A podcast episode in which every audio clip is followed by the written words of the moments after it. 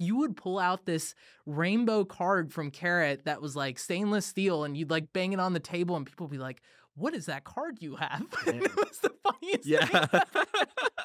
hey, like this is American funny. Psycho.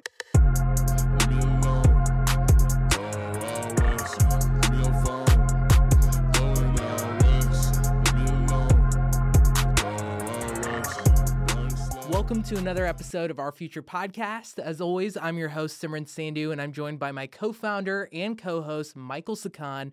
We're two guys in our early 20s who sold our startup to a major media company, and now we study other young founders who are crushing it in their industries and give you the tactics and strategies they use to win in business. So today's episode is FinTech Mania. Mike, how you feeling? You ready to rock? Dude, let's do a little fintech fuck around if you know what I'm saying. You know, I, the, the podcast is simple. All right. There's these boys, they're grinding, they're building billion dollar companies. and the boy Mike and Simmy, well, we just package up the insights, ship them right to you. You know, call us Jeff Bezos for for startup insights. That's how I like to think about it. So All right, Jeff. we're ready to give you what you need. Yeah, hit them with it. What do we got? Entrepreneur number one. I'm gonna start off this episode on a serious note. These guys, Eric Wei and Will Kim, they are going to build a massive company, or perhaps even the JP Morgan of the creator economy. So they've built this fintech startup called Karat. Some of their investors include Will Smith, Jared Leto, Josh Richards. They have a super buzzy cap table and it's fat as well. They've raised hundreds of millions of dollars in a mixture of debt and equity to build the credit card for content creators. But their vision is so much bigger than that. So let me take you back in time. So these boys probably didn't even need to start a company, they were killing it on the corporate route. So Eric went to Harvard, then he went on to Blackstone, the world's largest private equity firm, before hitting things over at McKinsey and then working at Meta on their Instagram Live feature. Let me bring you to Will. He did his master's in comp sci at Stanford. Then he went to work at Peter Thiel's data startup Palantir and then got his feet wet in the VC landscape. Now, these guys became friends playing board games at around 2016, and there's no better game to play with your boy than starting a business. So, three years later, after 2016, they took, you know, the monopoly board into the real world. Really, the problem they were attempting to solve was creators don't have access to capital. Uh, traditional lending institutions and banks don't understand the businesses of content creators and therefore weren't giving creators the capital they needed to grow and operate their businesses. So they built a credit card for content creators with a unique algorithm that analyzes a creator's following, kind of what their revenue is, where their income's coming from. It's very native to the creator industry. Fast forward to now, the company just closed their Series B. It was 40 million in equity, 30 million in debt, and their vision is a lot bigger than just credit cards. So super excited to jump in on this fintech company with you, Simmy. Yeah, dude, I'm super excited to jump in. What I think is really interesting between both of the entrepreneurs we're going to cover today is neither of them meant to go start a credit card company. They kind of fell into it. And I get it, right? Like it's super expensive, it's extremely risky to go start a, a credit card company. Um, when we were talking to Will and Eric, they said there's three elements that go into building a credit card company. You have to get the acquisition part right, you have to get underwriting right, and you have to get cost of capital right. And on top of that, it's like you have to raise hundreds of millions of dollars. And I know that can be a little deceiving because it's like a lot of that is going to be used to fund the actual credit card. It's just to, to actually Right. facilitate the pay- payments. But it's like, am I really going to trust, you know, these young kids and give them a multi-hundred million dollar check or whatever that looks like to go do this? Like that's that's really hard. Yeah. The first things these guys were doing is like, how do we MVP this business model Totally. wherein we help give creators more capital to grow their, their business. And the first thing they did was use something called a merchant cash advance. A merchant cash advance is actually in the business world seen as quite a predatory lending tactic. And what it does is you're essentially selling future revenue, a percentage of future revenue to a lender. Um, and there's often insanely high interest rates. So if you rack up debt through merchant cash advances, you're in a really, really bad position. So Totally. not a great instrument, right, for founders to be growing their businesses with. And then they realized like we need to do like this card. So they actually scrapped their presentation at Y Combinator. uh they they were presenting, it was like demo day. I think a day before demo day, or maybe a day after demo day, they were like, wait, we're not gonna do this strategy. Like we're gonna do something completely different and do a credit card. And it turned out to be kind of the, the right intuition because they built a product that a lot of creators have in their wallet. Um, so that was just a, a story and flexibility. Well, it's also interesting because you take something that's working, right? Like their original business model that they must have pitched in NYC and probably spent their entire time building out. Like the fact that you have to have that kind of conviction in not only yourself, but say, I'm going to do this the right way. Like, this doesn't feel right to me. And so I'm not going to pitch this, even if you're like a few days away from uh, like the big day at YC being demo day. Um, that's probably the kind of intuition you have to have to succeed in business. Yeah. Is like being well, willing to like pull the plug at the last minute if you just don't feel good about it. Well, I also Y Combinator puts a lot of stress on their founders to have all their shit figured out and to have like this growth rate, that growth rate. It's like really daunting. So kudos to them for you know believing in themselves and, and taking that pivot into the last minute because it's been successful. So I have my my Karat card right here. So I got this card and um, the main reason was because I wasn't able to get a traditional credit card, just like the rest of the content creators who might get a Karat card. Um, you know, I didn't really have a credit score, but with this, they could look at my social profiles and see that we had a successful company and they could look at our bank statement and be like, oh, here's a 17 grand monthly limit. So I thought that was cool. The card's metal. It's really hard. um, what Eric was telling me is like, we play into a few things. He's like, he's like, your heart, your mind, and and your dick. And he's like, well, you that know, if this record. was recorded, yeah, if this was recorded, I'd say ego. um, but it's like you know your heart and your mind like we understand you like we understand your problems in this industry and then your dick like you're coming out swinging with a metal card you know like i'll go to these dinners in new york city right all the time and you get to the point where it's time to pay for dinner and they're like okay everybody put your card down, right? And it's like this weird thing where like everyone's pulling out like a Chase Sapphire Reserve or an Amex Platinum. And it's like you don't yeah. want to be the guy who doesn't pull that out. And it's like a really strange yeah. thing. Maybe it's like just being in those bubbles, but I was surprised, right? Like a lot of it is just the aesthetic of the card. That's probably why Apple Card has done so well, right? That sleek mm-hmm. white design. And I think even that's what was so interesting. Like you would pull out this rainbow card from Karat that was like stainless steel and you'd like bang it on the table and people would be like, what is that card you have? it was the funniest yeah.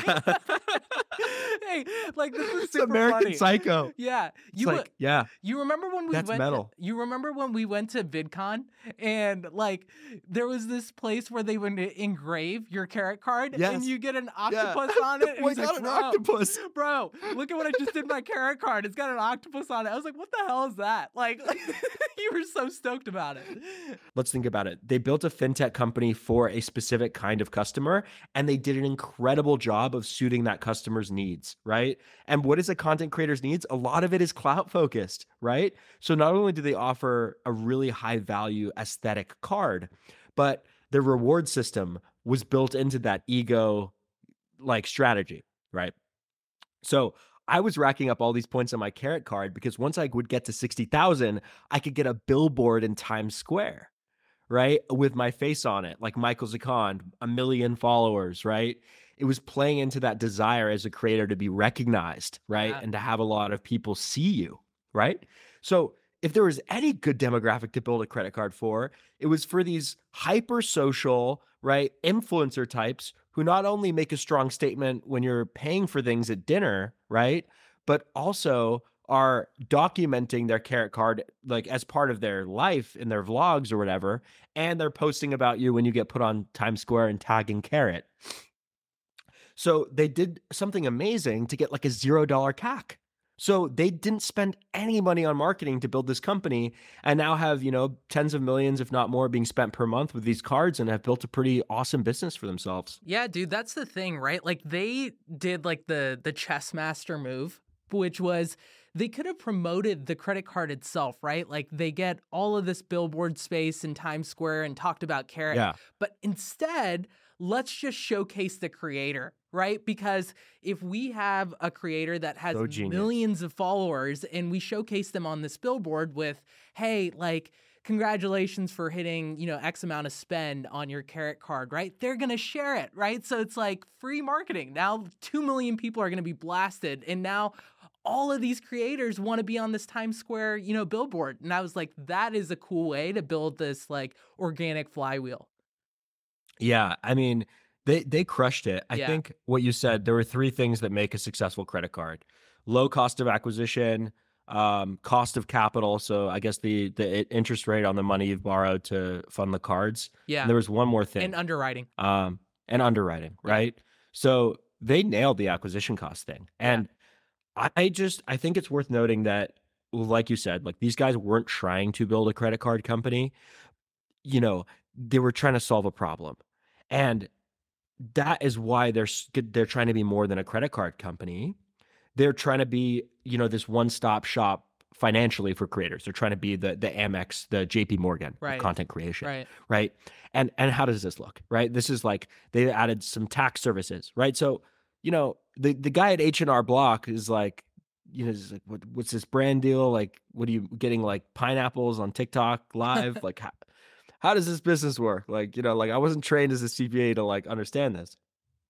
So they're doing tax services you know to help creators take advantage of, of loopholes and stuff being content creators just like any small business um, and they're doing bookkeeping right for content creators and there's a whole slew of events and services and let's not forget that they do like exclusive parties and events like they're really playing into what this kind of ideal customer wants like their ideal customer wants as a content creator It's definitely like a buzzy, vibrant brand. Like I've done I think they've done an amazing job at that.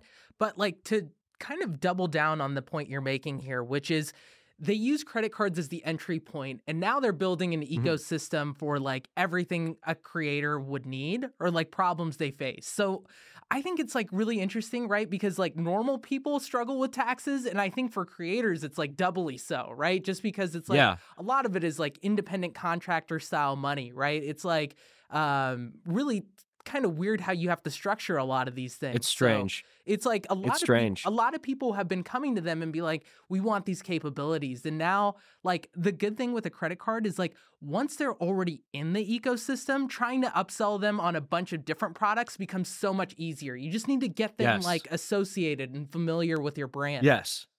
Yeah, I mean, dude, think about it. Like, Yeah. there are full-time content creators. There was one study that said there's 2 million people making above uh 500k a year in the creator economy. So 2 million making more than 100 grand a year, Yeah. uh, according to VC firm Signal Fire. And over 50 million people, 46.7 million people have enough of an online following to monetize their content part-time, right? So think about this class of of business owner, right? They are both a person and a company, right? One and the same. And now they're trying to get a mortgage, right? Now they're trying to get a car loan, right? Karat could be the financial provider for all those services down the line. Totally. And the world's most valuable businesses are banks, right? They're lenders, right? So they could become that.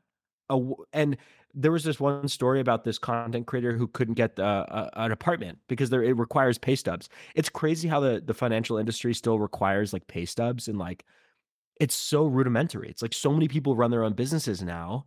There needs to be ways for them to verify their income in these new fields. So, you know, Well, if Good you think about it though, that. like if they're gonna raise over a hundred million dollars to go do this, they have to have all of those capabilities on their product roadmap. And I thought what they did was really, really good. And I haven't heard a framework like this before. I think Yeah. most people think about their fundraising rounds very methodically, and it's always from a quantitative lens, right? It's like, okay, I want to get to my Series A. That means I need to have X amount of customers and I need to be doing X million in ARR, right? And so they try to work backwards from there. The way these guys did it is that they kind of approached it via a framework of questions, meaning that each fundraising round should answer a series of questions. Mm-hmm. So for their first fundraising round, the question they were trying to answer is Do we believe in the creator economy? Is there something that has enough opportunity here to, to sustain an ecosystem, right? So now they raise just enough money to go answer that question, right? And they can work backwards from it. The next question in, in kind of merits the next fundraising round. Do we think more creators will build businesses and be businesses themselves, right? And then there, there's a series of questions after that. You know, what is the wedge uh, in this going to look like? Are there cross sell opportunities? And they kind you of cross sell? yeah, cross sell opportunities, and then they cross reference that with like where they should be on their on their funding path or like their funding roadmap. So I thought that was a great way to to kind of figure out like what are you actually solving and are you on track to doing those things? Why don't you tell me about the next story because it's also a fintech company and it's also a company that built a credit card for a specific kind of business owner. Totally. So yeah, yeah. It goes to show, right? Like my favorite thing about this episode that we're doing right now is that it goes to show that kind of a framework that works in one industry can then be applied to another one, right? Um, and I think there's myriad kind of different financial products that can be built for different kinds of business owners. So why don't you hit me with the next story? Yeah, man, let's keep the fintech theme going. Our next entrepreneur is a 28 year old out of Canada who's raised $157 million to build the de facto credit card for e commerce businesses we've been hinting at you can't just show up and raise that kind of money without having a really cool background. So Yacine is really impressive, man. His founder journey started in college. He was studying computer science, and him and his friend decided to build an ecom business where they were selling custom Goyard cases, and quickly they started doing over 50K a month in profit. And these guys were growing from organic shoutouts from influencers on IG, and they kept it going for a year before it started to tap out. But he realized, though, that this marketing first approach was really powerful. So essentially, he made a bot and it would scrape up and coming trends that influencers' audiences would want to see, and he would build businesses and brands around that he continued to do it really well. And then, kind of on the side quest, he built this affiliate marketing agency with his two buddies, and it's still doing $20 million a year in revenue. And he's not even involved anymore. So, just like passive checks coming in, uh, which bro, is crazy. that's a hell of a side quest. that, that, that, that's not a side mission, bro. That's like that's like new game plus. Dude. Yeah, that is that's like mission. a second yeah, campaign. Yeah, totally. Yeah. But you know, time and time again, he's facing this issue with his brands where he's not getting real time financial data um, on his businesses, and it felt like he wasn't getting the full picture. So he wanted to build a dashboard that would give real time insights on the financial health of his ecom brands, and essentially that was the origin for Parker, which is the company he's building now. In order to do that, though, he needed to build his own ledger, which meant making his own credit card. And so now he's got this big plan where he's starting with the credit card, and then he's going to build all of these other capabilities similar to how Karat is approaching this. But honestly, man, they're killing it. They have over $4 billion in GMV on the platform, and their spending volume is currently over half a billion dollars a year. So truly, really impressive guy. Yeah, I mean, after hearing these two stories, dude, I honestly now think of credit cards almost like this like magnet, like this loss leader that you add and you create and you get people into because it can open up so many more doors for new businesses. Like his vision was to build a uh, an analytics dashboard, not a credit card, right? Again, credit cards are just being used as this crutch, this wedge uh, to, to essentially attack this beachhead or, or get in the ground floor of this market and allow users to kind of become members of a much larger and diversified platform. Yeah, man. I think it's because credit cards are a strong pull because people will share their data in exchange for building credit, right? Like there's not too many yeah. other mediums that enable you to do that. But yeah. I thought one interesting uh, example that he gave was especially around American Express and the issue with those cards. So, American Express has the shadow limit, right? Like, you don't know what your credit card limit is. And for a lot of ecom brands, that's a huge problem, especially around like Black Friday and Cyber Monday, because brands are spending money like crazy. You know, there's a lot of revenue coming in. And then American Express would just essentially like block the card. And now you're screwed, especially if like you were depending on them to to give you the capital you needed in those like kind of hotspot times. Yeah. So that's actually what Yacine is focusing on is like building that transparency around the credit limits. And there's like two things within this business that make it so compelling, right? So one of their secret sauces, if you will, is their underwriting process. So they assess your cash flow that the e-commerce brands have and then they build your credit card limit around that. So you are always aware of like how much your spending limit is and you know how they came mm-hmm. up with those numbers. Super super helpful. Yeah. The yeah. second thing that I thought they do really well and is another secret sauce is their payment terms. So the way their payment terms work, like let's assume you have net 60 terms, right? The net 60 terms are dictated by when the transaction took place. So if you made a transaction on March 1st and you made another transaction on March 3rd, that would mean that the payments are due on May 1st and May 3rd, respectively. It's not I like lo- it's a I love that feature. Yeah. Yeah. Okay. So, you know, both of these companies were targeting a business owner that was not getting what they needed from the status quo. And dude, honestly, both these case studies make me think of something we talked about last episode, which is this idea of discussing newsletters where we're like, there's no like these one size fits all newsletters, like they're not going to work. Like, yeah, the current internet is far too car- compartmentalized with AI and data analytics, right? People are looking for specific applications to their specific set of circumstances, right? And not one massive business can understand that, right? Amex and Chase, like those are just very broad, massive institutions, right? And the internet and the way the world is going, like there's no such thing as one size fits all. It's niche, right? You need niches. And this is just another example of a business that can understand its competitor better sorry, they can understand its c- customer better than the competition. Dude, and I yeah. think we're seeing a lot of challenger businesses rise up in Yeah. recent years that simply understand the customer better than the big firms, right? Yeah, man, I think you hit the nail on the head. And I think that comes back to that cliche advice, but it's so true as to why it's so powerful to build for the problems that you face, right? Like, I think that because he ran his own ecom brands, he knew the the cash flow issues that come up right? He knew the credit limit issues that could come up and so he was just building to solve for his own problems and i thought Mhm. what was really cool is like because they still had this affiliate marketing agency that was like doing really really well they could test it on that. So it was like they were trying to find out what insights they wanted to get to know from their affiliate marketing agency and they could like essentially test it on their own businesses first and then roll it out to other people.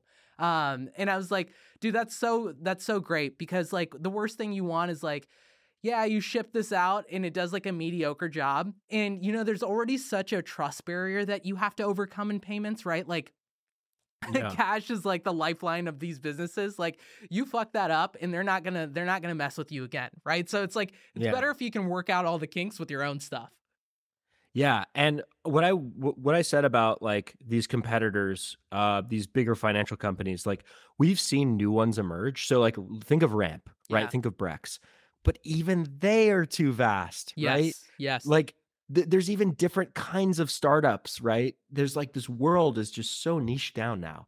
So Ramp and Brex were focused on the big VC backed companies, like almost the whale clients, because that's where they could make all the money, right? On whatever their business model was.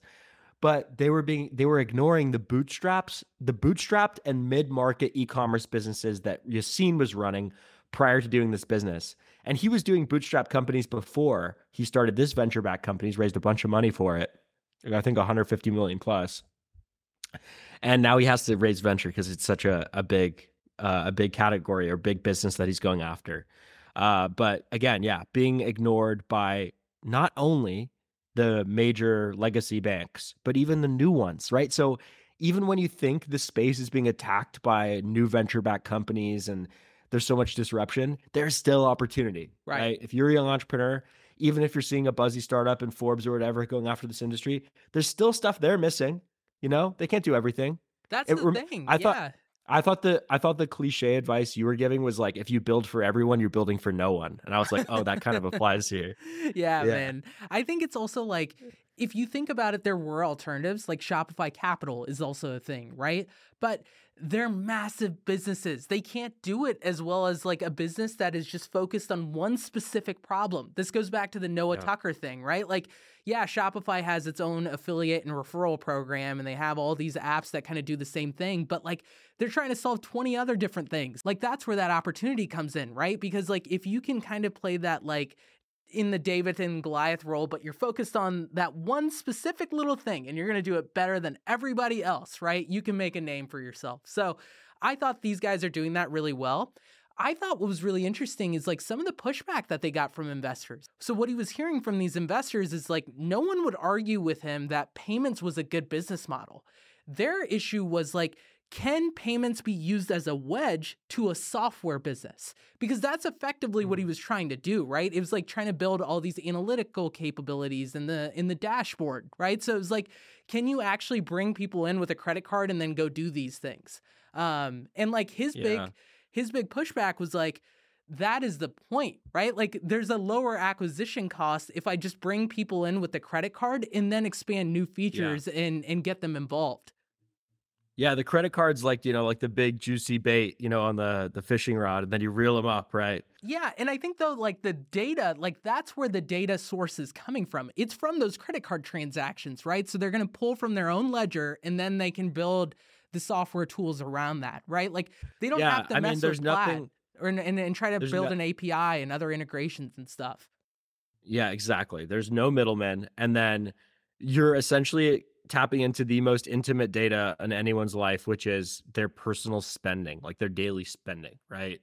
Um, I'm surprised more credit cards don't have like expense management like software and like, you know, like uh Rocket Money did that one. It was True Bill, right? Like I I'm surprised that more features haven't been built out of the credit card space. And that's maybe just because these big legacy banks don't have any incentive to. Yeah. But this conversation is particularly energizing because in a space that's so competitive, so crowded, right? The biggest companies in the world offer credit cards. Like there's still opportunity Totally. for for some kids, these early 20s kids to build businesses and credit cards. I think the one thing I would highlight here is like, how do you tactically go build a credit card or fintech business, right? And I think this is a question that like a lot of first time founders would probably sit there and be like, yeah, this is all cool and I see why this is great and all, but like, how do, how do you actually do that, right? And I think when it comes to highly regulated businesses, you have to spend the money to go bring in people who are extremely connected and have experience that you can lean on, right? Now Yeah. you pay for insights and you pay for access. And so, like, what you would probably do in a business like this, and they probably have, is like hired someone who has tons of connections to banks and was able to kind of navigate that line for them, right? Because for banks to work with like a new company, that's a huge hurdle, right? Like it's one thing to like for them to be an issuer of your card, but for them to fully integrate with you, that is like a huge Yeah. barrier, right? So like you have to convince the banks it's a big enough problem and it's best if you have an industry veteran kind of aligned with your interests in some way. Well, that goes back to when we were talking about Bolin on like Yeah. episode two, right? It was like he found that uh, guy, Scott, who helped him open doors into the banking world. He'd sold software to banks in the past, right? You bring someone on with the connections. And that's in many ways, right? You know, what you want to do when you start a company is you've raised venture. You want to hire people with the relationships you need to make the business work. Um, maybe this is a affirmation that fintech, not a great business for first time founders to get into, still super fascinating. And like, like I guess Will and Eric were first time founders, but I mean they had a, a a modicum of experience at some of the biggest tech companies in the world, and like that was their credibility. I mean, they worked at Um, BlackRock, right? Like the, these guys, Blackstone knew, Blackstone, Palantir. BlackRock, right? Like tons of people with tons of money, right? Like they had all of the right connections to go do this, and they're like super impressive and intelligent guys. I mean they're sharp, they're Yeah. sharp as hell, right? So both sides, Yacine was you know a very successful entrepreneur, and these guys were very credentialed in Silicon Valley, so they were able to attack these spaces. I don't think any entrepreneur could just walk out of their college dorm and and go and do a fintech company, but like you said, if there is an opportunity, kind of like Bolin did, to find that individual who can open doors for you and will take a chance on your fintech idea, the odds of success are much higher. I think one thing I want to talk about before we wrap up this podcast is like it's so important that you're playing in the right playing field, right? Like it's so hard to build. You're in the arena. Yeah. You got to be in the arena. yeah, some you got to will be work, in the arena to won't. win. Yeah, right. Yeah.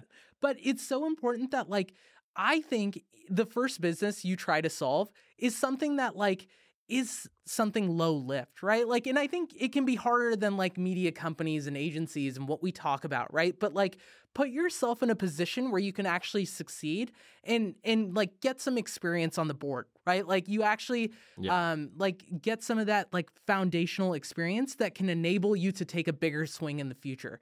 Um like Ankur in that interview we did talked about building Facebook apps before building and selling a 250 million dollar company. Yes. You know what I mean? Education company. He started Yeah. with dumbass personality quizzes, bro. Like he found an arbitrage. He found some sch- schemy opportunity, and like I would say, I w- would encourage after all the studying we've done of entrepreneurs is Yeah. like, don't worry about the quality of your first business affecting the quality of your second business, right?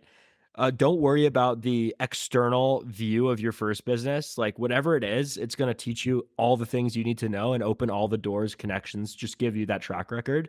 So I think the quality of your business will go up over time. Like Anker started with Facebook quizzes, then he went to education for you know courses and all sorts of things, and then he's doing tax strategy for the wealthy. It's like the quality of your business will increase as you start to start new ones over time. You know, like we're not going to do a media company next, but that was the way we got started because no one could have told us not to. We were able to just jump right in and create that business. I think it also helps because if you actually go pursue a problem or a business that's relatively easy to start, it'll force you to put yourself in a doer kind of mode rather than getting stuck in the thinking mode.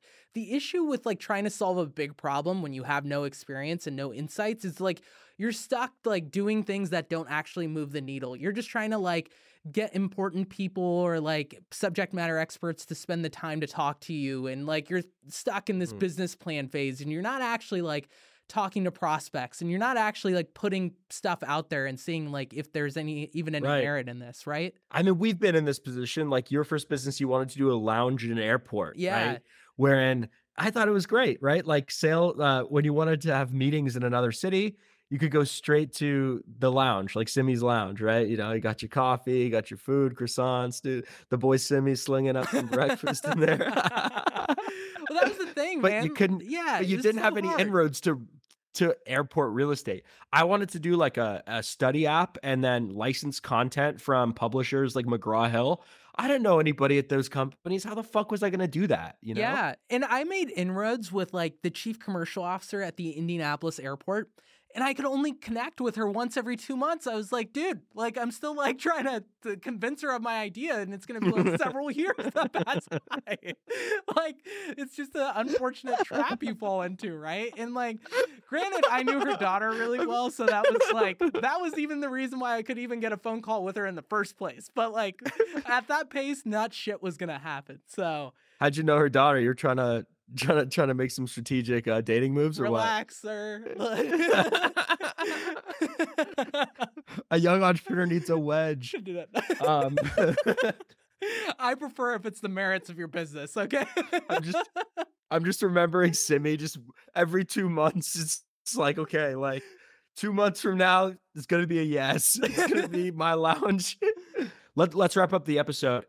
Everybody, hit that subscribe button uh, if you haven't already. Uh, we need every member of this army to be riding for the team. Uh, leave us a review on Apple Podcasts, on Spotify. Um, and we're so happy. People are commenting, they're comparing our show to My First Million, to Acquired. You know, we're already being likened to some of the biggest players in the category. Our clips are going viral. We're getting hundreds of thousands of views. Uh, the show's really starting to take off. Thanks to all of you. So, uh, Thanks, guys. you know, real. like that. you awesome. remember, remember like that. P, you remember like that PBS TV show, and it was like, thank, thanks to viewers like you. That's it. Okay. thanks just to like listeners you like you. yeah. Thank you to viewers like you. One day we'll be a top 100 podcast. One day. top 50, bro. Yeah, top that's 50. right. Well, stay frosty, guys. All right. Peace out, everybody. Stay frosty.